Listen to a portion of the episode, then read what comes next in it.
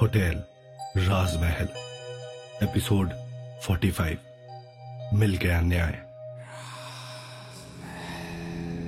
वहीं रात के तकरीबन 11 बजे, विशाल और दिव्या अपने आप वापस से होटल राजमहल में पहुँच गए हैं।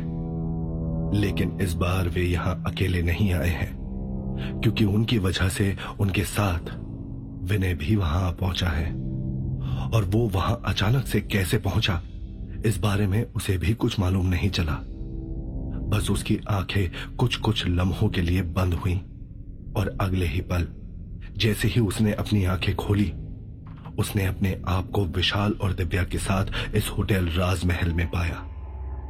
वहीं होटल राजमहल पहुँचते ही विनय आसपास के माहौल को देखकर, वहाँ के लॉबी को देखकर, वहाँ मौजूद सीढ़ियों और झूमर सब चीज़ों को देखकर अचानक से विनय को वही पुराने, बीते हुए दिन याद आने लगते हैं। उसने यहाँ पूरे एक साल तक काम किया था और उसने काम के अलावा वहाँ क्या क्या किया था, सब कुछ एक के बाद एक फ्लैशबैक की तरह उसके आँखों के सामने से होकर गुजरने लगते हैं, जैसे कि कोई फ़िल्म का सीन उसके सामने चल रहा हो। और जैसे ही होटल के लॉबी से होकर आगे गुजरते हुए वो आगे अपने कदम बढ़ाता है। अचानक से उसके माथे पर कस कर कोई वार करता है और वो धड़ाम से लॉबी में ढेर हो जाता है और तकरीबन तकरीबन अपने होश खो बैठता है।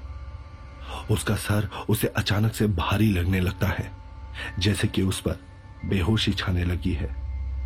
तभी अचानक से उसके ठीक सामने शनाया बजाज आ जाती है।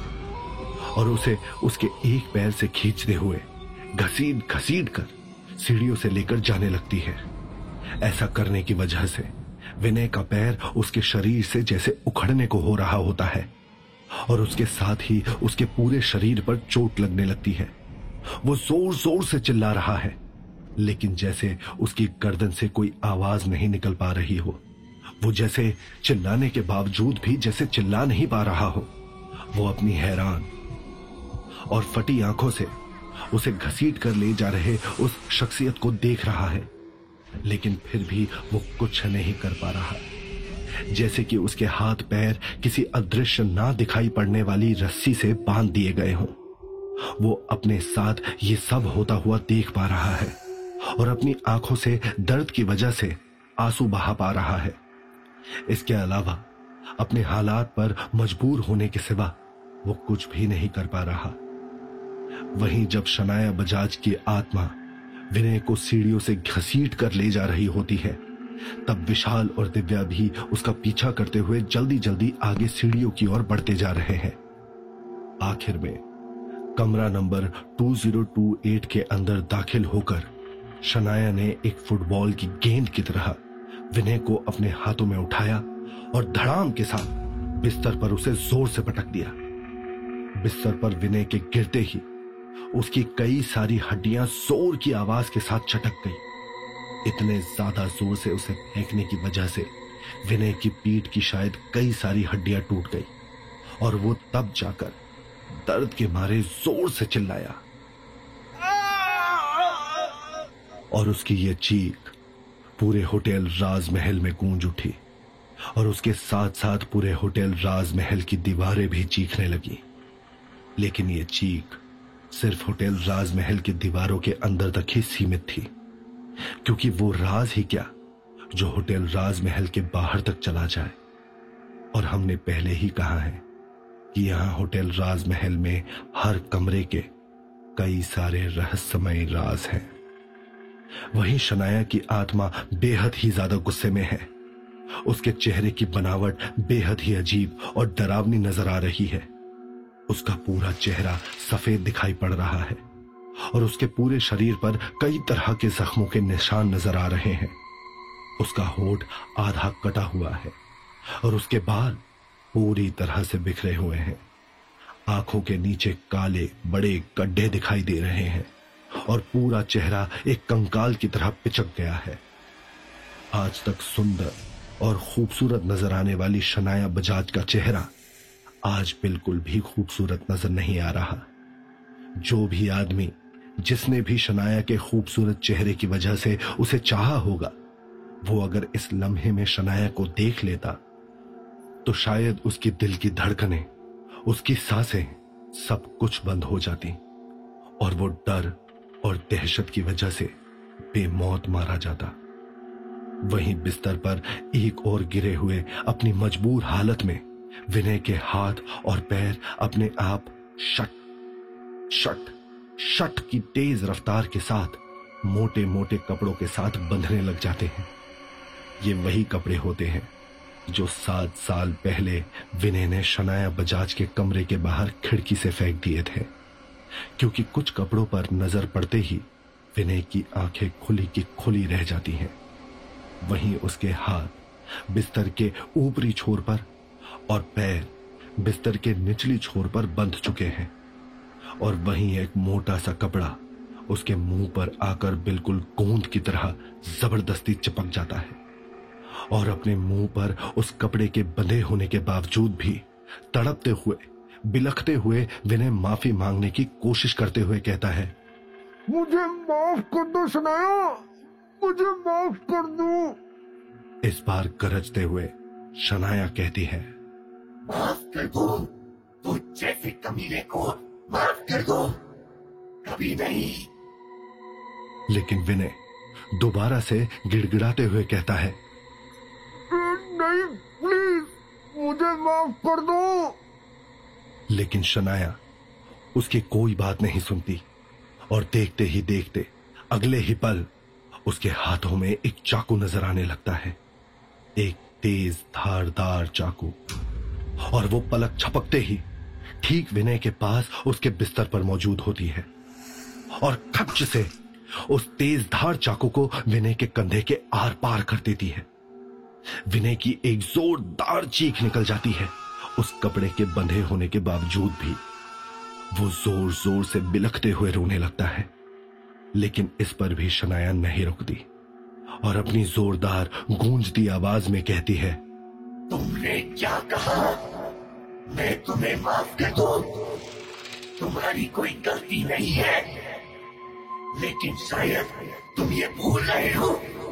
उस रात यही वही कमरा है, वही बिस्तर है, और ये वही जगह है। और अभी जैसी हालत में तुम मौजूद हो, मेरी भी हालत ठीक वैसी ही थी। लेकिन क्या उस रात तुमने मेरी एक भी बात सुनी थी? क्या तुमने मुझे छोड़ा था, मैं तुम्हारे सामने अपनी जान की भीख मांगती रही थी। तुम्हारे सामने गिड़गिड़ाती रही थी। लेकिन क्या तुमने सुना था? क्या तुमने मुझे ज़िंदा छोड़ा था?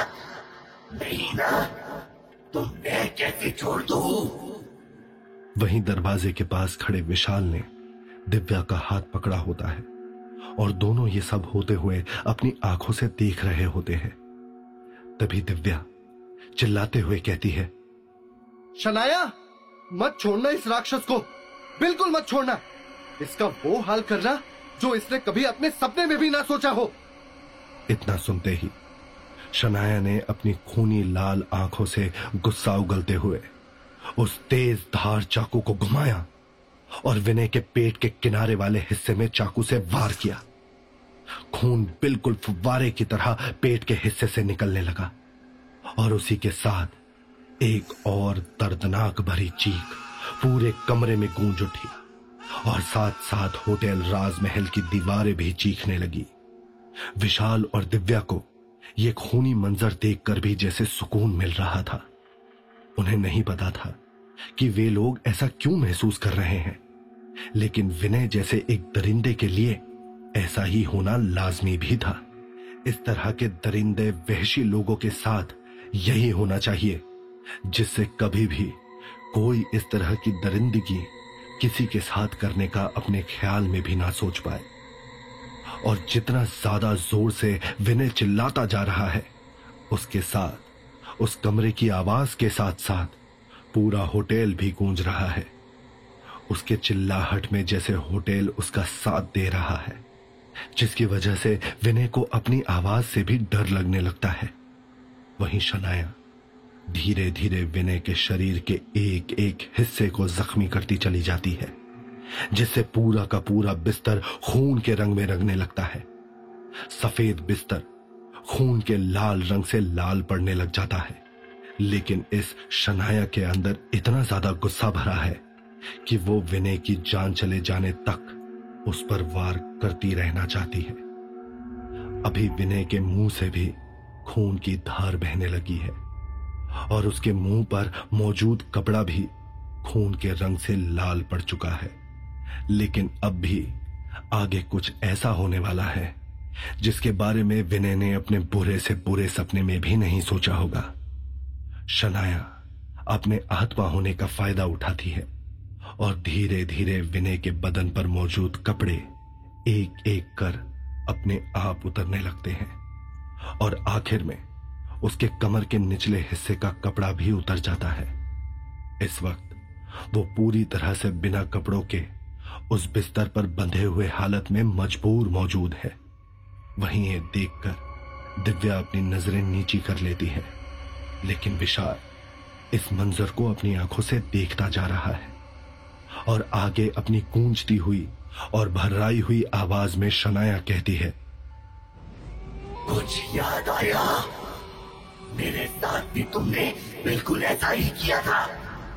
एक लड़की की इज़्ज़त के साथ खिलवाड़ किया था। वो भी सिर्फ़ इसलिए क्योंकि तुम्हें छोड़ दे और मैंने तुम्हें पकड़वा दिया था। बहुत बड़े मर्द हूँ तुम मैं आज निकालूँगी तुम्हारी मर्दानगी। आज मैं बताऊँगी तुम्हें कि जब आपकी मर्ज़ी के बिना आपके शरीर के हिस्से को तबाह किया जाता है, तब कैसा लगता है? और फिर देखते ही देखते, शनाया के हाथों में मौजूद वो तेज धार चाकू अपने आप विनय के गुप्तांग की ओर बढ़ने लगता है। ये देखकर विनय की आँखें दहशत में बड़ी होने लगती हैं और वो ज़ोर ज़ोर से बंधी हालत में छटपटाने लगता है। उसके मुँह से निकलता है। नहीं नहीं। लेकिन होटल राजमहल ज़ोर ज़ोर से आवाज़ करने लगता है।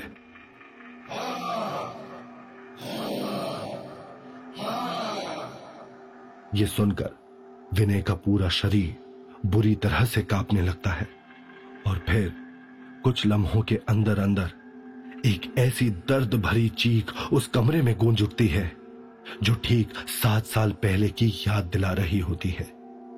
यहाँ फ़र्क बस इतना है कि उस रात ये चीख शनाया के मुँह से निकली थी, लेकिन आज ये चीख उस दरिंदे की निकली है, जिसने बेकसूर शनाया को बेरहमी से मार दिया था। शनाया ने आज अपनी मौत का बदला ले लिया है।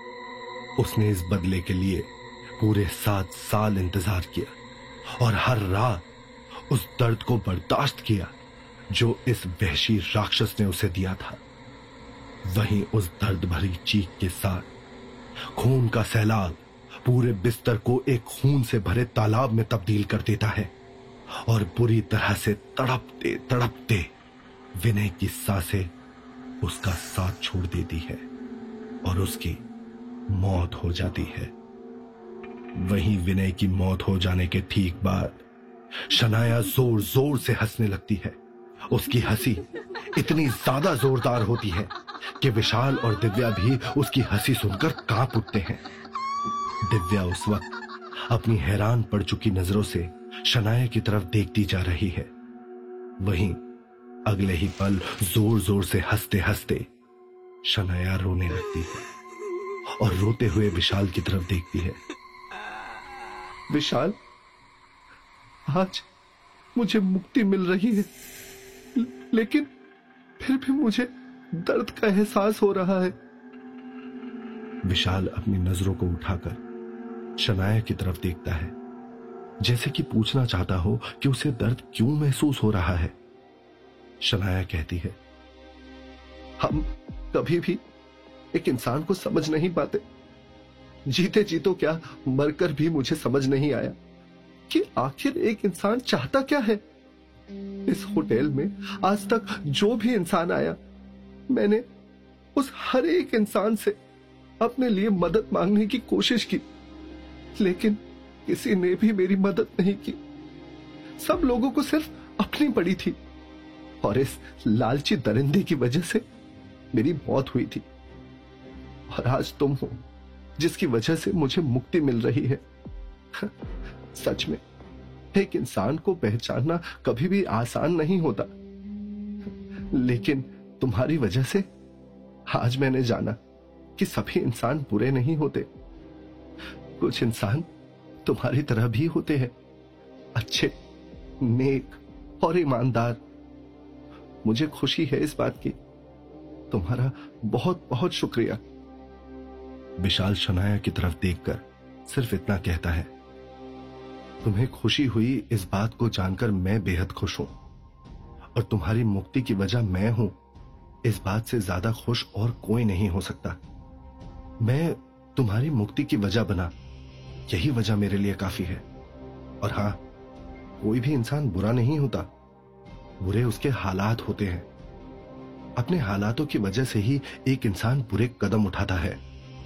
शनाया विशाल की इन बातों को गौर से सुनती रहती है और वहीं कमरा नंबर 2028 के दरवाजे की तरफ़ से एक तेज रोशनी आने लगती है। शनाया समझ जाती है कि अब उसके जाने का वक्त आ चुका है। वो धीरे धीरे दरवाजे की ओर बढ़ने लगती है और विशाल और दिव्या उसे जाते हुए देखकर हाथ हिलाते हैं और देखते ही देखते उनकी नज़रों के सामने से शनाया उस रोशनी में हमेशा हमेशा के लिए खो जाती है। तो क्या होगा कहानी में आगे? क्या और कैसी होगी अगली कहानी? विशाल और दिव्या को किसकी आत्मा को मुक्ति दिलानी होगी? क्योंकि होटल राजमहल में अब भी ऐसी कई भटकती हुई आत्माएँ हैं, जो आज भी वहाँ भटक रही हैं, जिनकी मुक्ति सिर्फ़ और सिर्फ़ विशाल और दिव्या के कंधे पर टिकी हुई है।